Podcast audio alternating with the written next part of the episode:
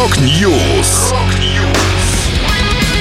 Новости мировой рок-музыки. Rock News. У микрофона Макс Малков. В этом выпуске Killers готовят студийный релиз. 69 Eyes опубликовали новый сингл. Pink Floyd выпускают ремикшированную версию альбома Animals. Далее подробности.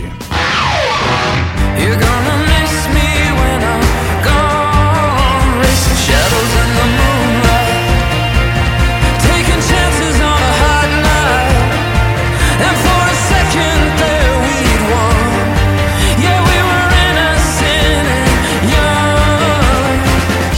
Killers объявили о планах выпустить новый альбом. Напомню, их предыдущая пластинка Pressure Machine вышла в прошлом августе, а за год до нее, тоже в августе, был выпущен лонгплей Imploding The Mirage. По словам фронтмена Брэндона Флауэрса, следующий альбом запланирован к выпуску только в начале 2023 года. Несколько дней назад группа представила сингл «Бой», который должен был войти в трек-лист прошлогоднего релиза. Но этого не произошло. Песня была исполнена исполнено на концерте.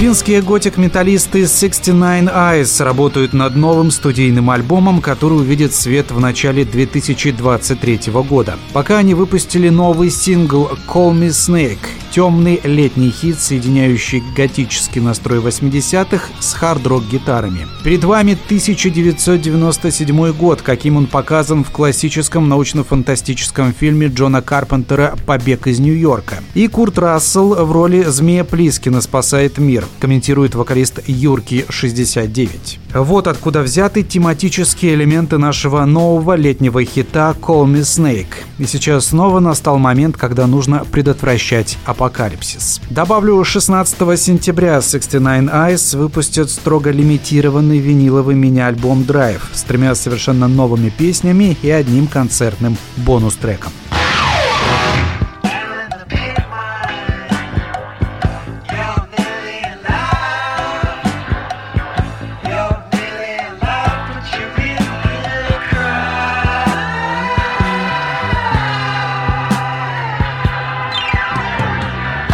Долгожданная ремикшированная версия альбома Pink Floyd Animals наконец-то выйдет осенью. 16 сентября в продажу поступят обычные издания, а 7 октября подарочная версия. Ремикс был сделан еще в 2018 году, однако релиз задержался из-за того, что вокалист и гитарист Дэвид Гилмор отказался включать в издание комментарии, написанные для буклета бывшим басистом и вокалистом Роджером Уотерсом. Animals 2018 ремикс будет доступен на CD виниле в разворотном конверте, Blu-ray и в виде подарочного издания. Легендарная обложка с летающей свиньей представлена на переиздании в новом переработанном виде. Напомню, Animals, десятый студийный альбом Pink Floyd, записывался весь 1976 и начало 1977 года в собственной студии группы. В качестве продюсеров выступили сами участники коллектива. Альбом добрался до второго места в официальных чартах Великобритании и до третьего в США.